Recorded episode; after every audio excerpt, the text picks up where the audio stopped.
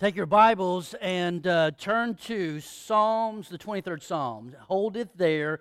If you want to, you can also go to Luke chapter 10 and grab your Bibles in both those places. You know, it amazes me sometimes what people will say, what they think about God, what, who He is, and how God thinks, and their opinions and thoughts. There's just a lot of a commentary on out there about God and who He is and what He does and all that. And uh, case in point, I, I listen to satellite radio in my truck quite a bit. And often, they're if you have that, you know, they're advertising another satellite radio station for you to listen to, uh, getting you to know what's all on different station stuff. And the other day, an advertisement came up for a satellite radio station that Joel Osteen, the, the preacher, it's, it's his. And apparently, on that station, he has a show where he interviews famous people.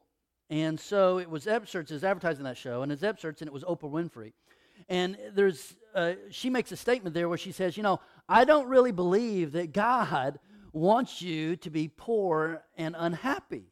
And immediately Joel Osteen jumps in and says, I believe that too. And in that statement, I, I was, you know, the assumption, the assertion is God doesn't want you to be poor and unhappy, then the assertion is what God does want is you to be wealthy and happy. And there's an assumption in that, that wealth and happiness go together. Well, if that's true, then why is it that day after day you can open up just about any web page that has news on it? You can go to any Google search about celebrity news, and day after day you see stories of those who are wealthy, those who are famous, and yet they're incredibly unhappy. You see, they're making choices in life that are self destructive. You see at the same time that they're doing things that, that, that, that just are, are, are outward expressions of a heart that is lost and unhappy. I mean, Hollywood and rehab just simply seem to go together, right? I don't know about that assumption. And even on that, what does it mean to be wealthy? I mean, where's the line? Where's that threshold that when you hit it, you entered into the area of being wealthy? What number is that? Because most of us in here probably don't think we're wealthy, but what number makes you wealthy? I spent this week and I went to a website called the Global Rich List. You ought to go there. It's a fascinating little site because what they do on the front is very simple. They just have a, a search engine, and you pick your currency and you put in there, uh, so they'll match the number, how much money you make annually. And then it will give you where you are in the list of world's richest people. And so I was playing with the numbers and I found out that right at about $15,000 a year, not 50, but $15,000 a year. And the list changes all the time, but when I looked at it, it's about right there, there at that number. At that point is the threshold that you move into the top 10% wealthiest people in the world at $15,000. Most of us think that's poverty. Well, how can we live on that? But when you hit that threshold or above, you're in the top 10% of wealthiest people in the world. You're actually taking more income in than 90% of the people of this world. 90% of the world would say that when you hit $15,000, you are in fact wealthy. We would not because what? We live in the 10%. Most of us live in the 5%. Most of us, 95% of the world, makes less than we do. So, where's the threshold of wealth anyway? And I, I don't know, and I don't want to belittle or bemoan anyone's financial stress and struggles because I know that. But I don't know if when we're down here, living in at very least the top 10%, if not the top 5% of wealthiest people in the world, I don't know is when we're crying out to God, I don't know if God would say, Yeah, your greatest need right now, of all the needs you have, of all the issues, your greatest need is you need more of what you have. You need more of something that you have that you have you have more than 95% of the world around you has. But that's what Oprah and Joel Osteen would kind of leave you to believe. And my whole point is this there are so many thoughts and opinions out there put out about who God is, even from people who claim to know and love Him. And so, in this series, what we're trying to do is just strip all that back. Just strip away the opinions, just strip away uh, people's little pontifications on what they think God thinks. And let's just go back to some and just refresh ourselves with some of the core characters of God, some of the core attributes of God. We started out talking about how God is holy, that above everything that God is, He is holy, which means He's not like you. It means he doesn't think like you think. He doesn't perceive things the way you perceive them. And so that means sometimes what you value is not going to be the same thing that God values.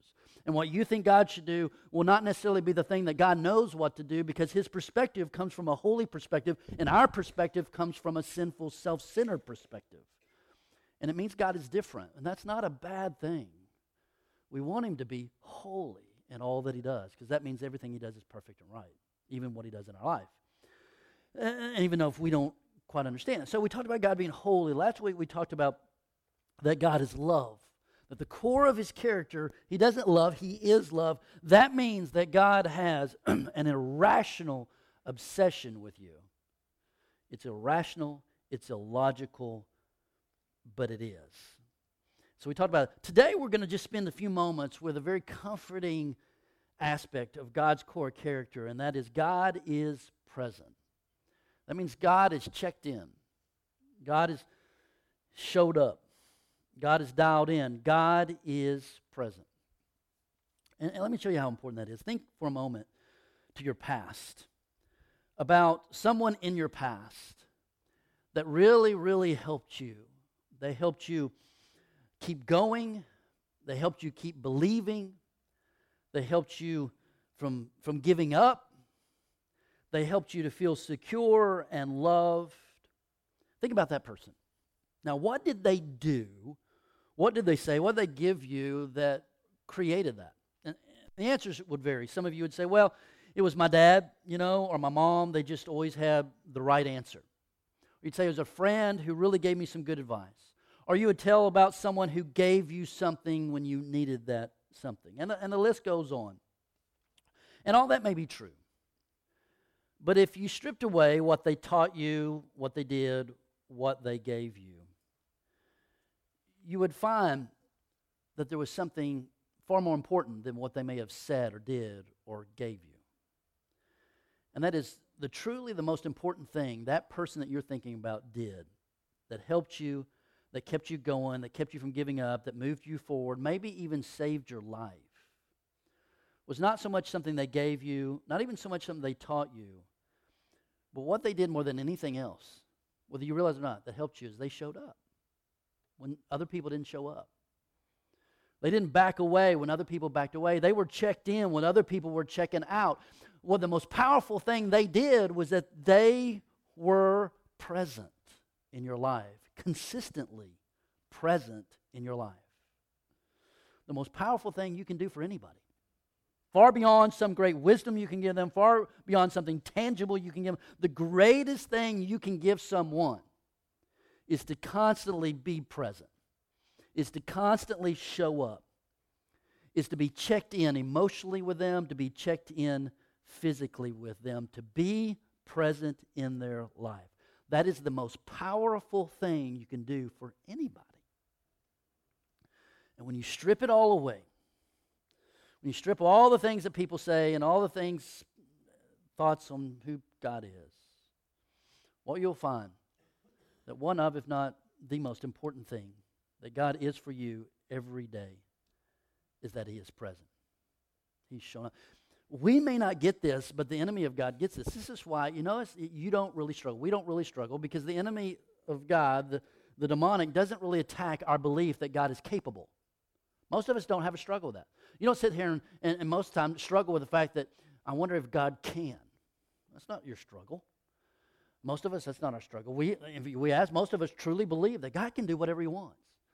That God is, is powerful. He can do whatever He stinking wants. The struggle we have is not that. The struggle we have is, is God aware? There's where the battle is. Why? Because there's where the enemy attacks. We struggle with is God aware of me? Is God aware of my situation? Is God present? Is God dialed in? Is God checked in to what is happening in my life? There's where our struggle is. Why? Because that's where the attack is. Because even if we don't realize it, the enemy realizes that the most powerful thing that God can do in our life on a day to day basis is just to show up, is to be present. And here's why I will tell you you can make it through anything. You can make it through so, so much when you know you're not alone. When you sense that God is with you. Being present, showing up is so powerful, and it is at the core of who God is. We're going to look at some set of verses that, that, that tell us that. And there's a bunch of them we could look at, but we're going to look at a set. But before we get to those verses, I want, because to fully grasp what he's saying in those verses, I want to go to another story that can kind of help us to grasp what he's going to say with what our focus will be in a minute. And it's a story that's well known, but it's a story that seems absolutely unrelated to God being present, but it's not. So you're going to have to check, keep with me here, all right? It's a very popular story that Jesus tells. And it's one that you've probably heard over and over. Now, here's the thing about Jesus. One of the things that Jesus did so well is he was a great storyteller. He, was, he had a great ability to take some type of truth and not just, you know, factually teach it, but to communicate it in a storytelling way that it goes beyond the intellect, but goes into the intellect, but it also travels down into the heart of the person. He's just, he's a, a master at that. And what he would do to kind of connect with people is he would tell these stories that were made up stories, or they had a you know story with a point kind of thing. But he would often the back uh, the backdrop of the story would be some type of true thing, a true event or a true location, something that people could immediately kind of identify with. And and there was a time in which Jesus did that. He was he he he made a statement to love your neighbor as yourself. And someone said, "Well, who's my neighbor?" You know, who is that? This was a, a time in history where people were very tribal. You're either one of us or you're not one of us. And the Jews were very tribal. It's us and everybody else. And, and so everybody was very tribal. And, and Jesus says, Love your neighbor. Shall. He said, Okay, well, that's fine. But who's my neighbor? Is it my fellow Jew? Is it my physical neighbor? Who's my neighbor in this world? And so to answer that question, Jesus tells this story. Luke chapter 10, picking up at verse 30, it says, In reply, Jesus said, A man was going down from Jerusalem to Jericho when he's attacked by robbers. They stripped him of his clothes and beat him and went away, leaving him half dead. The priest happened to be going down the same road, and when he saw the man, he passed by the other side. So too, a Levite, when he came to the place and saw, uh, passed by, saw him, passed by the other side. But a Samaritan, as he traveled, came to where the man was, and when he saw him, he took pity on him. When he went to him and, and bandaged his wounds and, and poured on oil and wine, then he put the men, the man on his own donkey and brought him to an inn and took care of him. The next day he took two denarii and gave them to the innkeeper. Look after him, he said, and when I return, I will reimburse you for any extra expense you may have. Which of these three do you think was the neighbor to the man who fell into the hands of robbers. Great story.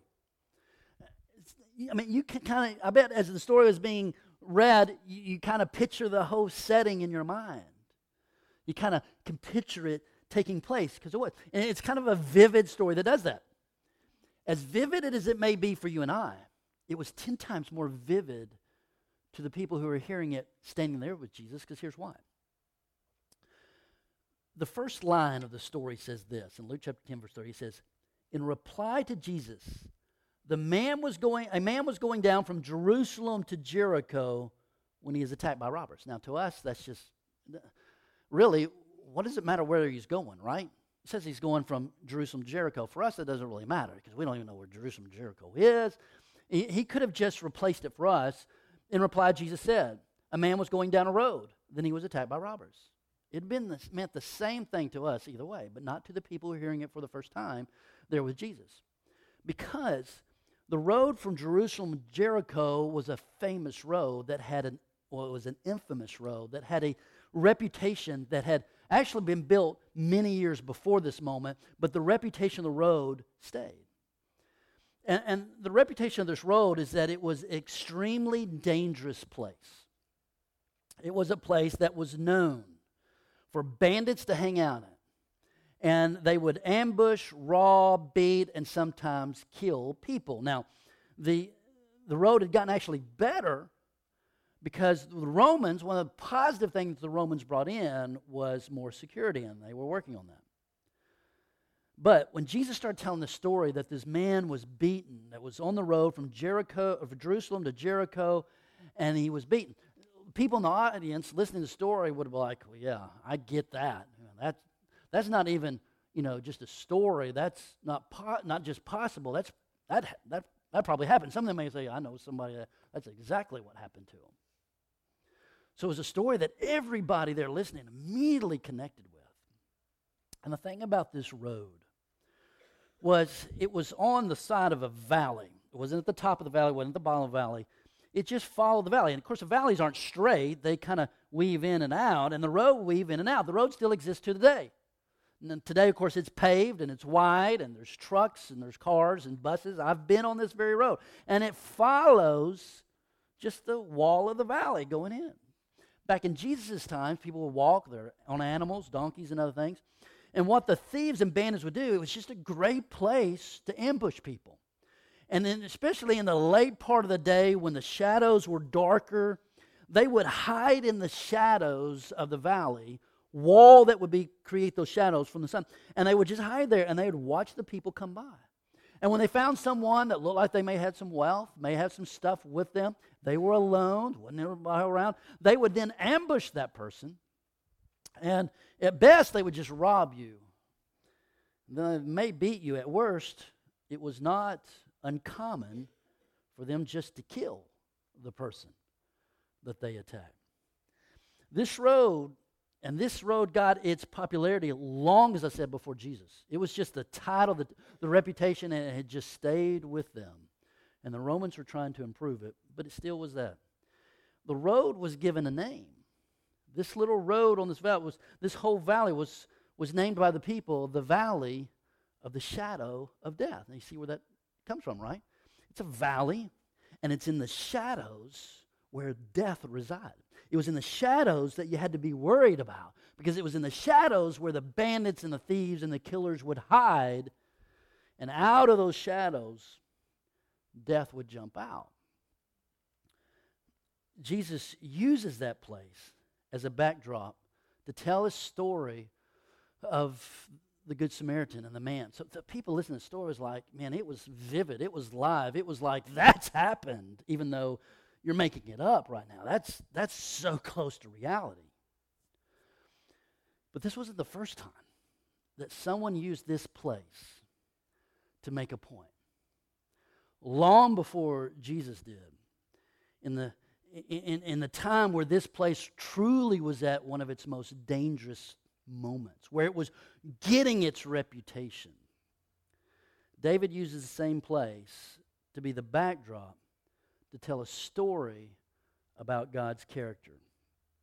And in the Psalms, he a psalm that is extremely famous, he uses those same words to tell us how God is emotionally connected and present in our lives. Psalms chapter 23 says this Even though I walk through the valley of the shadow of death. For many of us, we've heard that a thousand times. We just think it's kind of metaphoric, right? What well, is, but it's also a location. Is again, it's one of those places that David knew, and the people would be reading this. They're like, "Yeah, I know what you're talking about." Even though I walk through the valley of shadow death, that place is so dangerous. Even when I'm there, at the place that all of us think is the most dangerous place on the earth, when you're there, I will fear no evil, and here's why. For you, talking about God, are with me. You've checked in, you showed up. Your rod and your staff, they comfort me. David's doing what Jesus did. He's taking this place that people could connect with, and he's saying, you know what? When I find myself in situations where, like, like the road going to Jericho, when I find myself in those moments in life where I'm afraid, I'm alone. I'm vulnerable. It seems like there's chaos. It seems like there's the potential for everything to go wrong. When I'm experiencing loss or hurt or pain, you know, whether it's physically going through the valley of shadow death or whether it's just metaphorically your own walking down the valley of the shadow of death. When I'm at a place where it seems that evil is just waiting and winning, one thing I am promised, he says, is you, God. You promise that you're present. Your promise is that you're dialed in. Your promise is that you're not indifferent or lost somewhere else or inattentive to what is happening in your life. Your promise is you show up. It's who you are. You are dialed in. Notice what he doesn't say here, though. He doesn't say this. Psalm 23 doesn't read like this. Even though I walk through the valley of the shadow of death, I will fear no evil, for I feel you with me. I feel your rod. I feel your staff. And that feeling comforts me. That's not what it says. But so often, we live as if that's reality. We live as if it's not the reality that God has said, I promise to be present, so therefore I am present. We live as if reality is that there is a permanent connection between how I feel and what is real. We have a tendency to approach our own valleys of the shadow of death with, a, with this kind of idea that, that how I feel in the moment is what is real. And if I feel God, then God's here. If I don't feel God, then He's not here. Your feelings are not always wrong. But remember this one you will never find a more consistent and more convincing liar in your life than your own feelings. Your feelings aren't always wrong, but time and time again, the most, con- most consistent liar you will come across in your life is your own feelings. And the most convincing liar you will come across in your life is your own feelings. But way too often, even though that's reality, that's true every single day, far too often we don't either realize this or we ignore that, and we rely on how we feel to tell us what is real. And so we let how I feel rule the moment. When you walk the road, your own road of the valley shadow, when you walk down that road, those moments in life, those seasons in life, where there is so much chaos and so much uncertainty and so much fear and hurt and loss and maybe even some danger, and you just feel like evil's around. In that moment, you'll be forced to make a choice. You can't escape this choice. You can you will make the choice. You'll either make it consciously or you'll make it subconsciously, but you will make this choice. The choice is this either you will choose to say and believe and walk forward believing this to be true, and that is, my God can't lie. He can't. Because why? He's holy, remember? He can't lie. It's not that he doesn't, he just can't. And so he says that he is present, so that the reality is he is present. He is dialed in. For that is what he promised, and he cannot lie. You'll either make the choice to believe that and move forward into your valley with that belief, carrying you, or you will make the choice to, to say, How I feel must be real. So therefore, I feel that maybe God loves me, but, but I don't feel his attention. I don't feel that he's dialed in. I don't feel that he's aware. So he must not be dialed in. He must not be aware. He must not be present. I mean, after all, we can rationalize it. After all, look what all God has to be in charge of. And look how unworthy I am. So it just makes sense that he's not. It just makes sense that how I feel is real. You're going to make that choice. And one of the other attitudes or one of the other choices of belief is going to shape your attitude and your valley. And some of you are facing a valley right now. And the question is, what choice are you making? Another thing he doesn't say here is he doesn't say, I will not for- fear because you've taken me around the valley. I, I will not fear because you've helped me to avoid the valley altogether. God's promise here is for him to be present in the valley, not to always direct you in a way to avoid the valley. And, and there's a couple reasons for that. One, it's because of where you live. You and I live in a world that is broken. We do. And, and we don't live in islands unto ourselves. And because we live here, there's chaos, there's hurt, there's loss, there's pain, there's evil, and there's death. Until the day that Christ returns and says, That reality is gone, the new reality exists. Until that moment comes, there's going to be the valley of the shadow of death because of where we live. You see, I don't want to get all into this because it's a whole other sermon, but right now, God's holiness, which demands payment for sin, is being dammed up by God's grace to give us time, give humanity centuries to respond to grace, embrace His forgiveness, so that that day comes where He says, No more, and His holiness is, is undammed, and it pours out, and it's called judgment. That we who've embraced His grace are forgiven because even our sins has to be dealt with because his holiness demands it. But his grace means we can pay our debt our sin can be paid for by the cross. But until that day that the dam is released it means that evil is not judged. Ultimately not judged. So there's going to be moments of loss. There's going to be moments of chaos. There's going to be moments of pain. There are going to be our death valleys the valley of the shadow of death. They will be there because of where we live. For many, many years, I lived in Tornado Alley. You know what we expected when we lived in Tornado Alley? Tornadoes, because that's where we live. We live in a broken world. As a result, there will be valleys. Secondly, and we don't want to hear this one, but one of the reasons he doesn't take us around the valley or always make us avoid the valley is because sometimes we need the valley. We don't want to hear that we need the valley, but we need the valley. There's a number of different reasons why we may need the valley. One, we may need to grow our faith. You simply cannot grow faith when, every, when, there's, when there's no requirement of faith.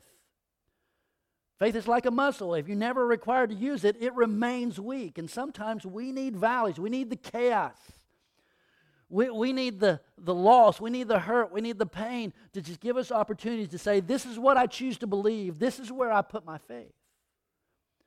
Sometimes we need the valleys to refine us because we have a propensity to embrace a habit, an attitude, an opinion, a way of thinking that is not godly and true.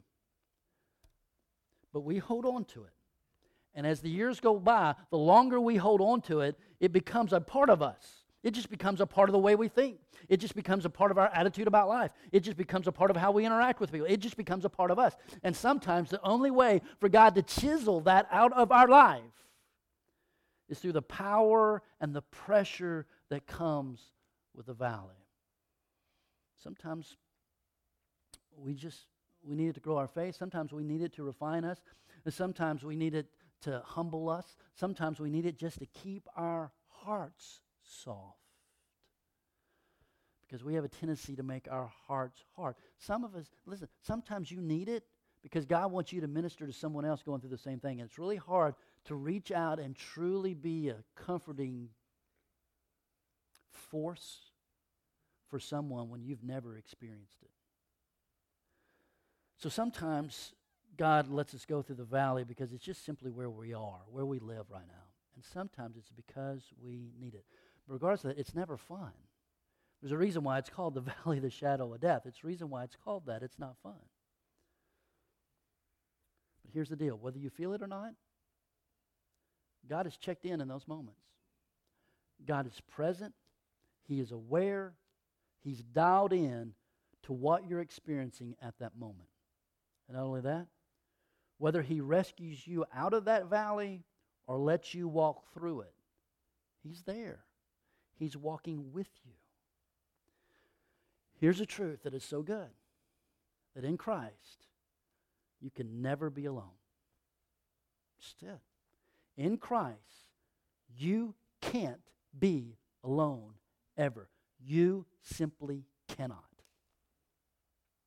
But that truth only becomes powerful when you let it craft your attitude when you're in the valley, when you let it shape your confidence in the valley, when you let it control your outlook in the valley. That's when it becomes powerful. It's true. You and Christ cannot be alone. Truth.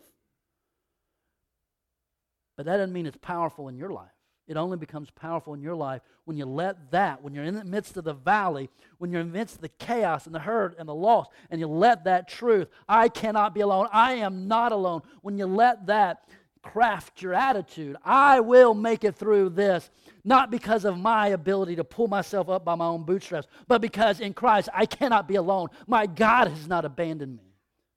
And that is the confidence I will have in this moment. When, when you let it shape your attitude and your confidence, and when you let it control your outlook, that's when the truth becomes powerful. Listen to Psalms chapter 46. For our God is a refuge and a strength and an ever present help in trouble. I love that. It doesn't say, and an occasional help. A when you deserve it help when he doesn't have something else going on, help. An in and out help. Our God is a refuge, an ever present help in trouble. When we let that truth guide our confidence, shape our attitude, and control our outlook, here's what happens. Verse 2 Therefore, we will not fear. Though the earth gives way and the mountains fall into the heart of the sea, the waters roar and, and, and foam, and mountains quake with their surging, even though life can get beyond our minds to be able to understand in its chaos. I'm going to be okay. And how do I know I'm going to be okay? Because there's a truth that says whether I feel it or not, God is dialed in. God is checked in. God is present. Because at the core of who God is, that's who He is. He is present. And so I'm going to let that, even though I may feel differently, I'm going to let that truth be the thing that crafts my attitude, that shapes my confidence, that controls my outlook. Maybe you're not in a valley right now. That's great. You're going to be in one, so tuck this away. Now, maybe you are in one. Maybe you're in the valley of the shadow of death, of divorce, or marital struggles. Maybe your valley is constant sickness. Maybe your valley is financial. Maybe it's joblessness or death or some other type of loss or hurt or pain. I don't care the way you feel. This is what I want you to know. Is God, in the, God is in the middle of that valley with you. He is. And He's already got a path through it to the other side of it. Already. Now, that path may have some more tough moments in it. There may be some more storms along the way of that path, but He's, he's got a brighter day in the future for you. And if you'll let the truth it doesn't, it's not a belief. If you let the truth that God is present in that with you, if you let that craft your attitude and shape your confidence and control your outlook, you'll not only make it through, but when you do come through, in ways that you never imagined or thought possible, you'll actually be a better version of you than you are right now.